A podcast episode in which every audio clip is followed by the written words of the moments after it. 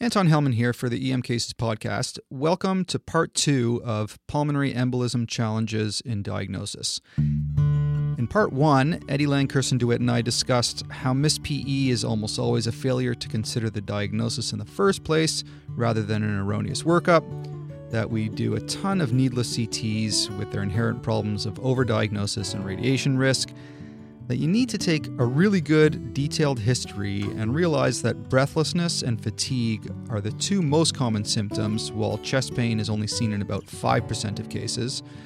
And while there are dozens of PE risk factors, the really important ones that should shift your probability of PE in particular are previous thromboembolic events, recent immobilization, active cancer, estrogen use, and strong family history.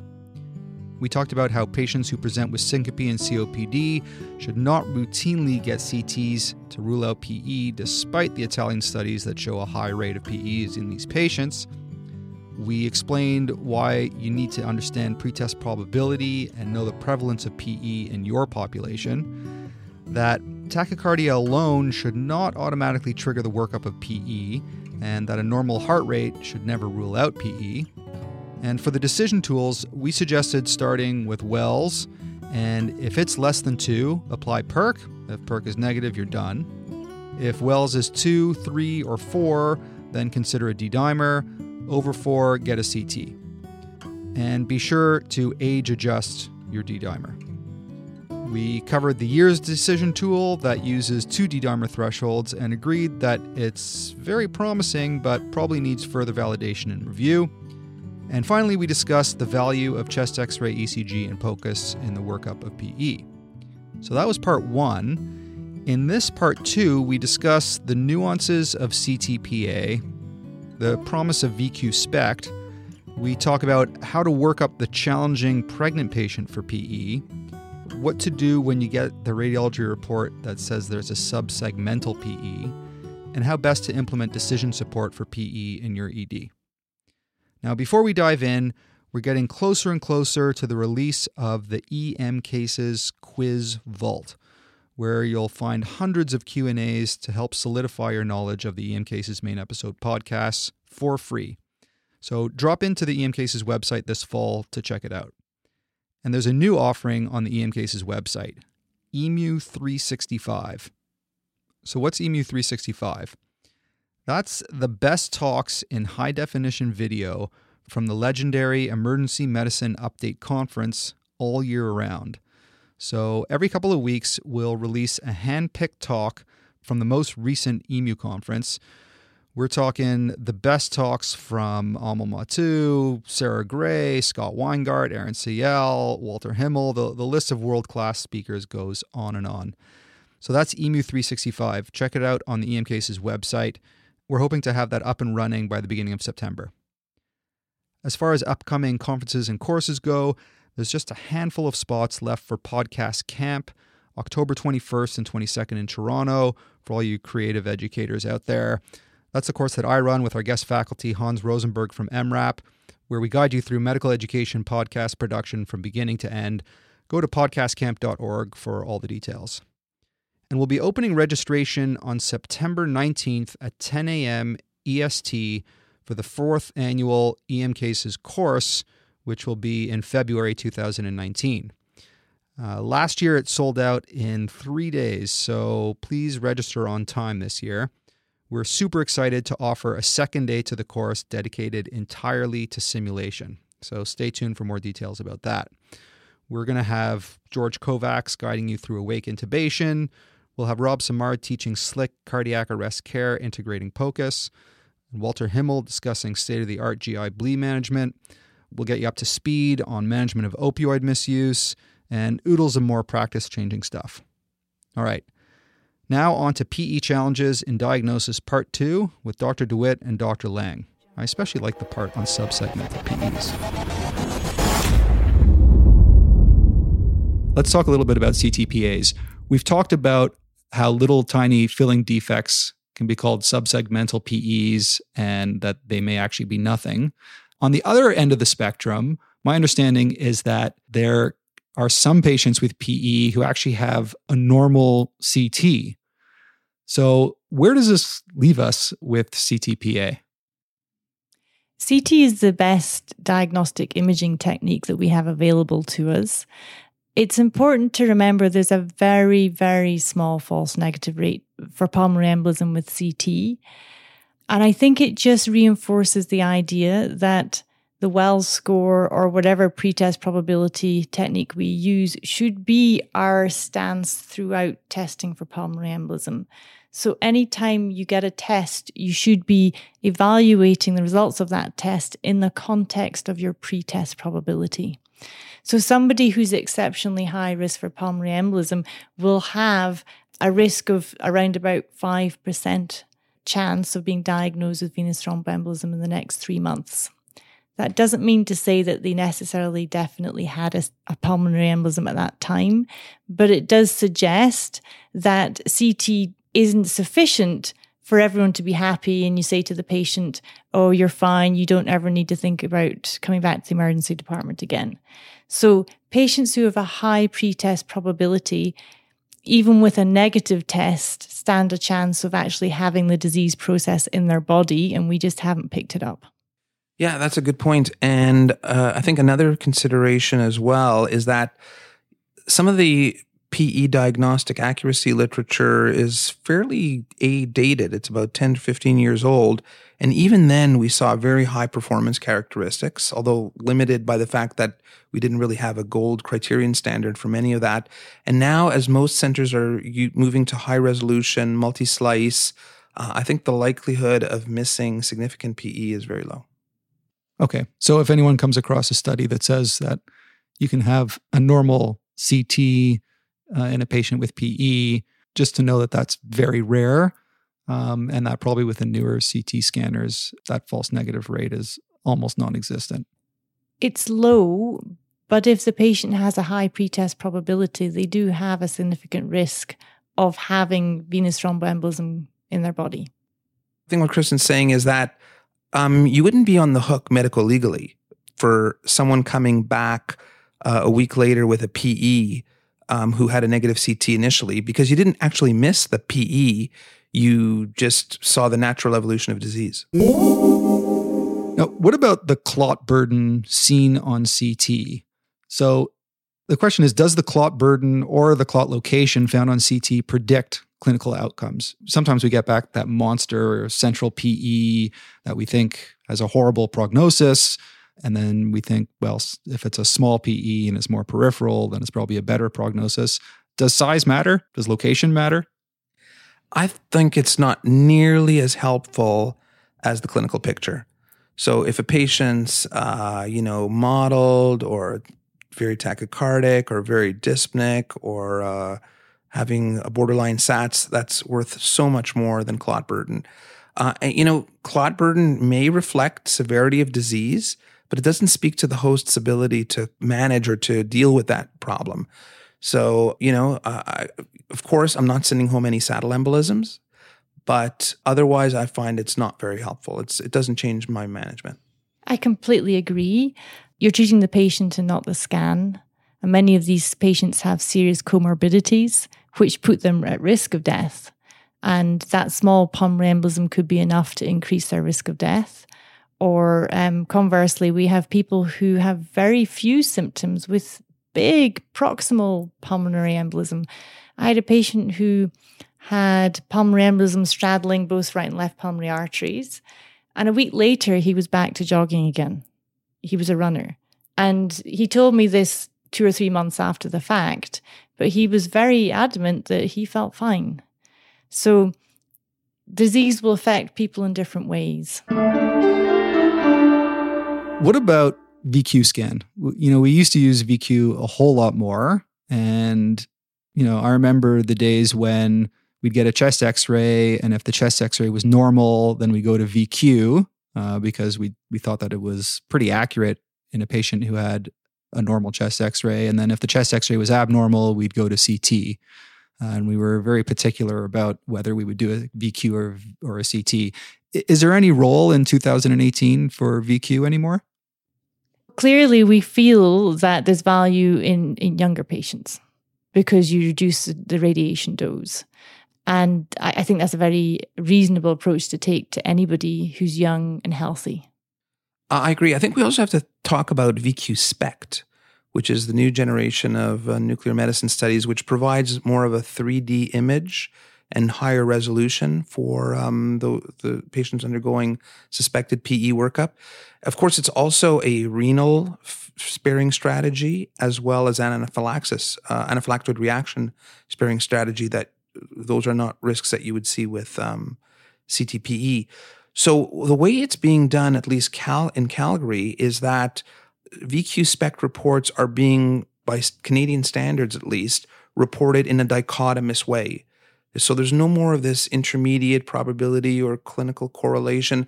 The nuclear medicine radiologists have to commit to either PE positive or PE negative.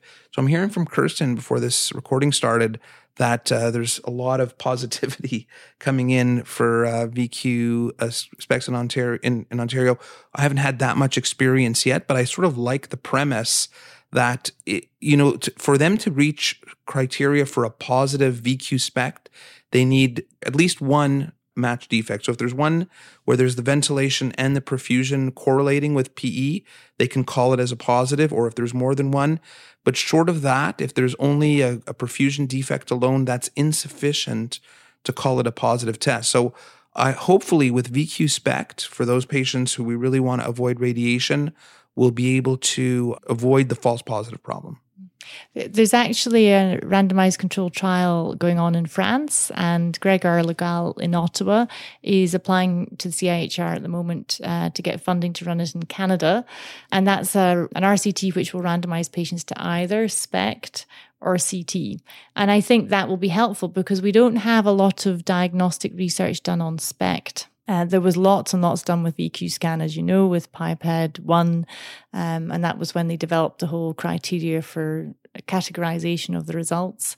So it'll be really interesting to look at the incidence of pulmonary embolism diagnosed with SPECT versus VQ to see is SPECT overcalling pulmonary embolism or actually does it seem to be the same as CT? Yeah, time will tell.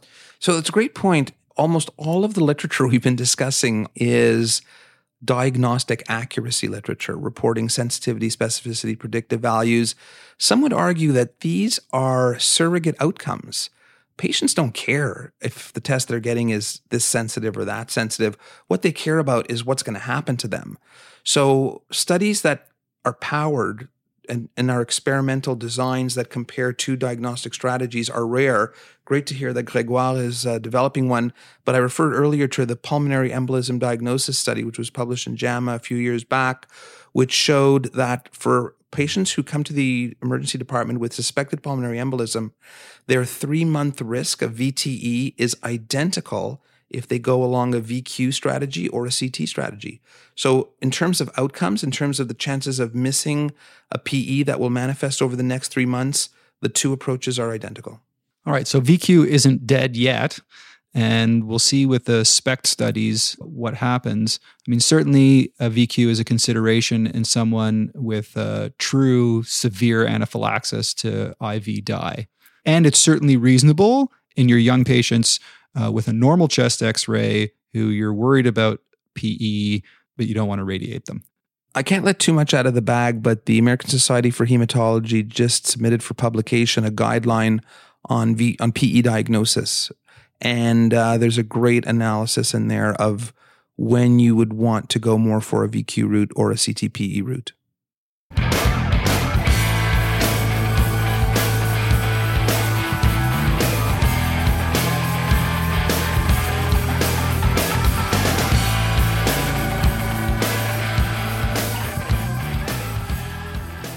All right. We've talked about age adjusted D dimer. What about the pregnant patient who you suspect might have a PE? I understand that uh, Jeff Kline has proposed trimester adjusted D dimer, where you have 750 cutoff for first trimester, 1,000 for second trimester, and 1250 for third trimester. The American Thoracic Society recommends not using D dimer at all in pregnant patients. There's another prospective study of about 300 pregnant and postpartum patients this year out of the UK called the DiPEP study. that showed a sensitivity of only 86%, but most of the patients received anticoagulation prior to drawing the D dimer. So it's all very confusing and controversial. My understanding is that there's really no good evidence to guide us at all in working up pregnant patients with PE. What's your suggestion in terms of navigating the pregnant patient with possible pulmonary embolism? There is not enough research to support one particular strategy over another. Personally, I do use D dimer to see if it's negative in a pregnant patient, but I don't adjust any levels. And um, if I'm worried, then I would start off with bilateral leg ultrasound, which is extremely low yield, but particularly if the patient has a swollen leg, be helpful in avoiding chest imaging. And then I would order a ventilation perfusion scan. Okay. You had mentioned that the radiation dose is less with a VQ than with a CT, but I understand that that's actually pretty controversial. That some people say that they're actually quite similar. Well, I, I think the controversy is really centered on the fetal radiation, but in general, we don't withhold x rays that are, are necessary with pregnant women on the basis that the fetus could be exposed. Pregnant women do have hypertrophied breast tissue. They are at risk of radiation exposure to their breasts and subsequent breast cancer. So, personally, I feel that the path of least risk is to order a ventilation perfusion scan. Okay. Knowing that CTPA has a higher radiation risk for breast cancer for mom, but that VQ may actually have a higher risk to the fetus. Correct. So I, I agree with Kerstin's approach. Uh, D dimer helpful if negative, no specific adjusted thresholds. An ultrasound of the legs first because it's it's easy and safe, although very low yield. One thing I'll add though is that this is one where I'm definitely going to talk to the radiologist on call because there may be some subtleties to protocols, to uh, radiation dosing, both for CT. They may have a radiation sparing strategy that they would invoke for this patient. So, uh, this is a collaborative decision with diagnostic imaging and emergency if we're going in that direction. All right. We'll have some proposed algorithms for working up pulmonary embolism in pregnant patients in the show notes. Suffice to say that it's controversial. We don't have any good evidence to guide us. Although some people don't recommend a D dimer, it's reasonable to order one, but only if it's negative under 500, it would be useful. That it's reasonable to order compression ultrasound of the legs, even though it's low yield, if you do find uh, deep vein thrombosis in the leg. Um, and when it comes to CT versus VQ, speak to your radiologist. It is controversial. CT has a higher radiation dose for breast tissue versus VQ has a higher radiation dose for fetus. And this is obviously going to incorporate shared decision making with your patient. We talked about subsegmental PEs before. I want to get into actually whether to treat subsegmental PEs or not. So we've all had CTPA reports come back with subsegmental PEs. And you know, I hate when this happens because I have no clue if it's actually significant or not. Maybe the radiologist was just being defensive and overcalling a tiny filling defect, or maybe there's actually a significant PE there. I have no idea. Now, a study from 2015 that reviewed charts of over 2,000 patients from your neck of the woods, Kerstin, uh, in Hamilton, Ontario, showed that whether or not you anticoagulated these subsegmental PEs, there was zero recurrent PEs, but about 5% of patients who were anticoagulated with subsegmental PEs developed life threatening bleeding complications. And a very recent meta analysis of 14 studies in academic emergency medicine, again, there were no significant differences between anticoagulated patients and non anticoagulated patients in incidence of recurrent PE or DVT or death. And the incidence of bleeding in the anticoagulated group was 8%. So it's not so convincing that we should be anticoagulating these isolated subsegmental PEs. And, you know, if we look back on the incidence of diagnosed PE from the mid 90s to the mid 2000s, the incidence of PE doubled, yet the mortality remained about the same, suggesting that we're probably overdiagnosing PE and maybe even overtreating clinically benign cases, these subsegmental PEs. Now, the recent ACEP clinical policy on PE that just came out states, quote, Given the lack of evidence, anticoagulation treatment decisions for patients with subsegmental PE without associated DVT should be guided by individual patient risk profiles and preferences. So, I don't know. I see a lot of patients still being anticoagulated with subsegmental PEs. It looks from to me from the data that it's actually more dangerous to be treating these patients because of the bleeding risk. Dr. de Wit, what's your take on whether or not we should be treating subsegmental PEs? I think, on the whole, getting to the point of diagnosing pulmonary embolism takes so much brain strain that I think it's probably unreasonable to expect emergency physicians to then make a decision as to whether they're going to treat that positive finding as positive or negative. As Eddie says, it could be four in the morning. You think that your diagnostic uh, reasoning skills are, are great, or you think that your ability to weigh pros and cons is great. But then we've all been there the next day and we look back on that decision and we sort of groan. I definitely would advise that everybody's referred to somebody so you make it someone else's problem. Um, from the perspective of should these patients be anticoagulated? Well, yeah, there is always the option that if it's someone who's very healthy and someone who's low risk on the Wells score and has no reason to have pulmonary embolism, then it's always an option for us to perform bilateral leg ultrasounds. We don't anticoagulate them, we bring them back a week later, we repeat the bilateral leg ultrasounds, and if they're negative, then they could stay off anticoagulation. But I would say make that somebody else's responsibility. If they have risks for venous thrombosis, if you're concerned in any way, then I would probably advise against going down that route. Although we are on the spot at the moment to, to make a decision as to whether at least initiate. Oh, yeah, absolutely. I would say everybody you should initiate on. And as you say, the, the risk of bleeding after one dose of anticoagulation is very low, even in patients who have a high risk of bleeding. I think that's very fair, but I think we need to get together with our DI colleagues on this issue because I think this is an area where the way the CT is reported can make a huge difference. And I think it's either very reasonable to stop reporting subsegmentals because we don't know whether anticoagulation improves the outcome or how many of them are actually false positives. We have to think as well that there's a significant social burden on patients who now get this label of PE. It'll have insurance implications. They won't be able to travel as snowbirds anymore. So it's not a decision to be taken lightly. And I would love to see a day where a CT comes back as uh, you know, tiny little defect, but bottom line conclusion no significant PEs noted. I, I feel it's possible in McMaster and Hamilton. We seldom see subsegmental pulmonary embolism diagnosed on CT, very seldom. Same in Calgary. I think the radiologists are shying away from calling these. Good for you guys. Yeah, in Toronto, I think there's still lots of subsegmental PEs being called, but we'll see how that evolves over time. Be a great study to review the trends in subsegmental diagnoses over the last few years.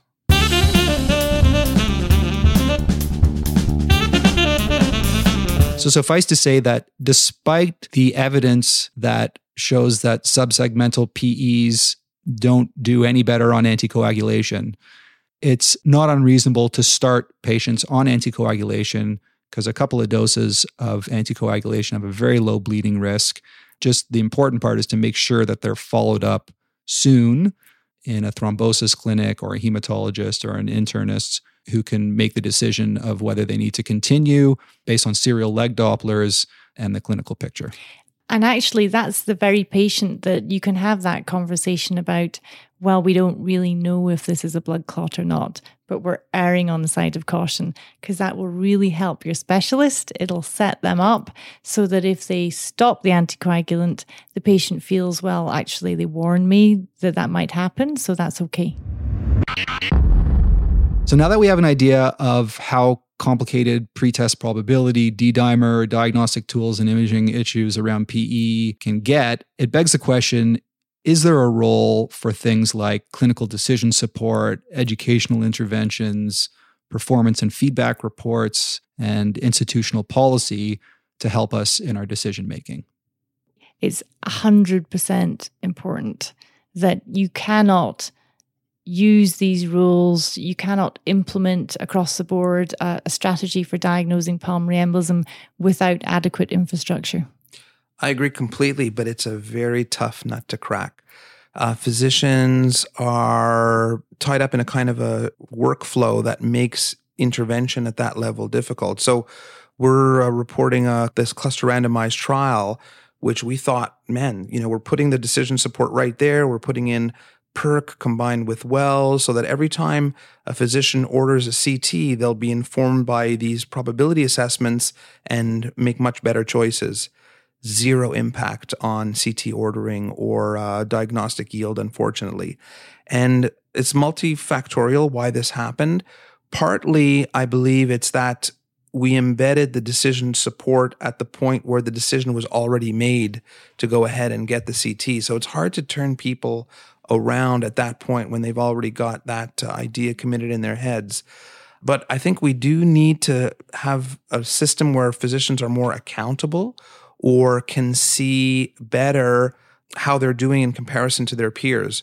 So one of the new next stages of, of this work is for people who are high performers, i.e., they use minimal amounts of CT chest and they have high diagnostic yield. They will be sitting down with uh, the average and the low performers to share their tips and tricks as to how they manage to keep a PE diagnosis rate of 25% and only order CTs on 5 or 10% of their eligible patients.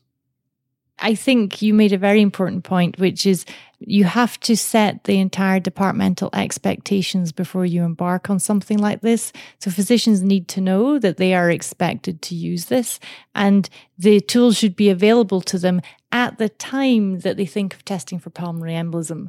Because as soon as an emergency physician has made up a pathway, they don't want to change that.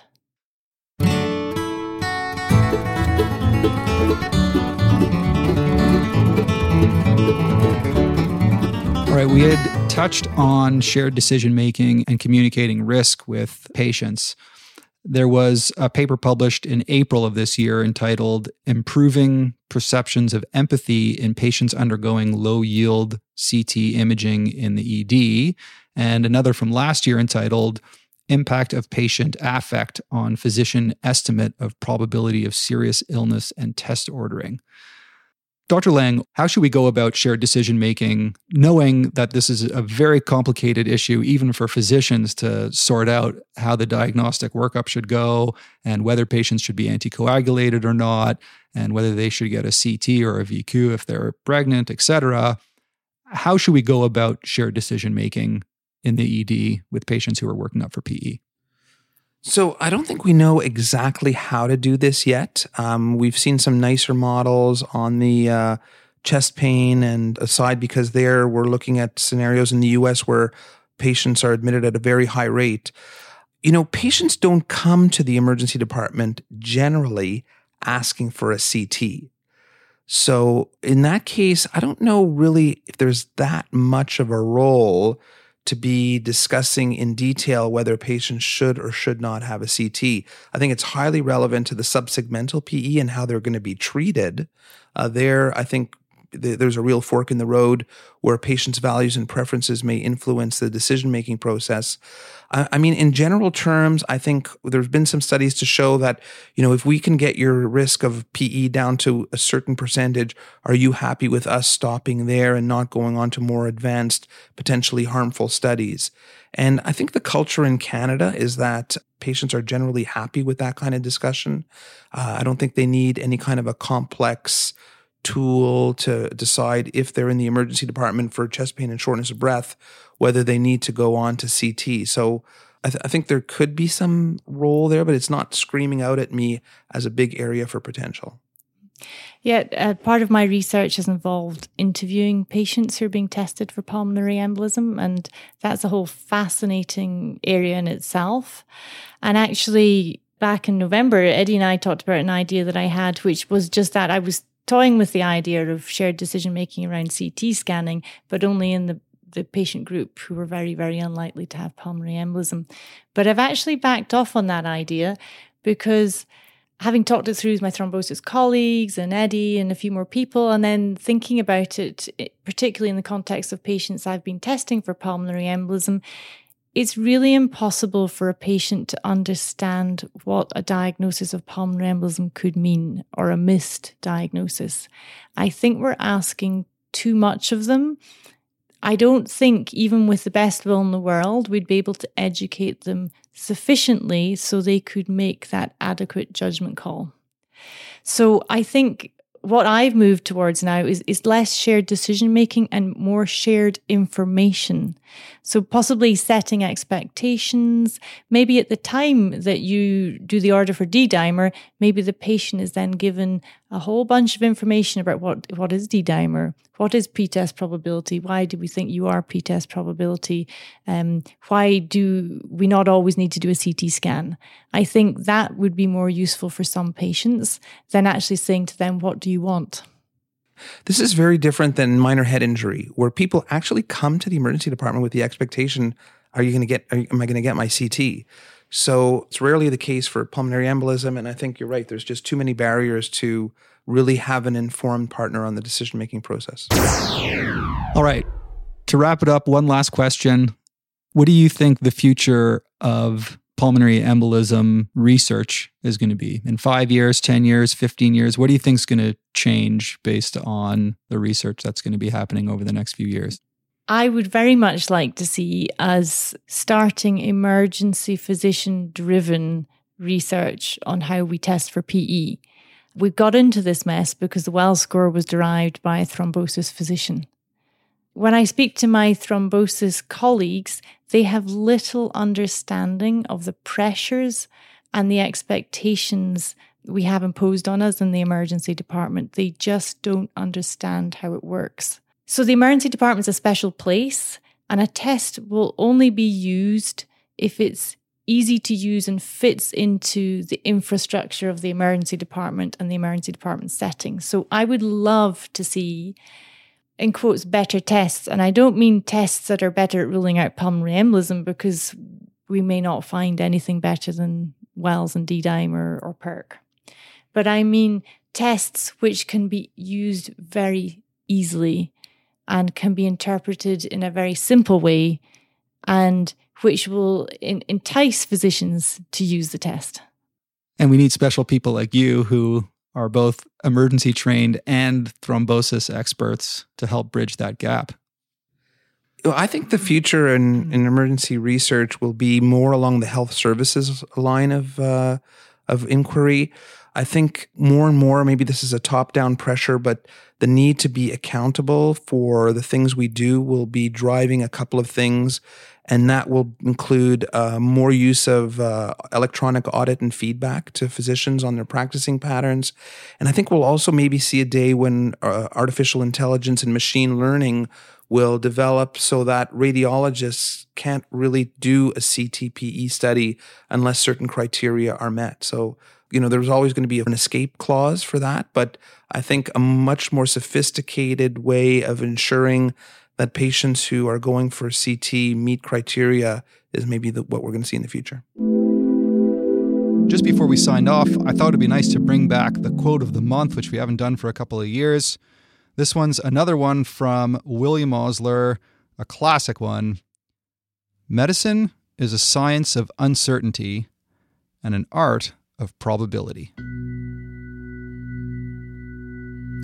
Thank you so much for your insights, Dr. Lang, Dr. de Wit. It was really quite eye opening for me to discuss all the ins and outs of working up patient with pulmonary embolism. Obviously, it's not so simple, but it's my hope from our discussion that people out there have a better idea of how to work up pulmonary embolism, which will hopefully result in a more rational approach to working these patients up where we're not scanning everyone with a chest, but that we're still picking up the clinically important pulmonary emboli out there. Thanks for great questions, Anton. Yeah, thanks, Anton. It's been a pleasure.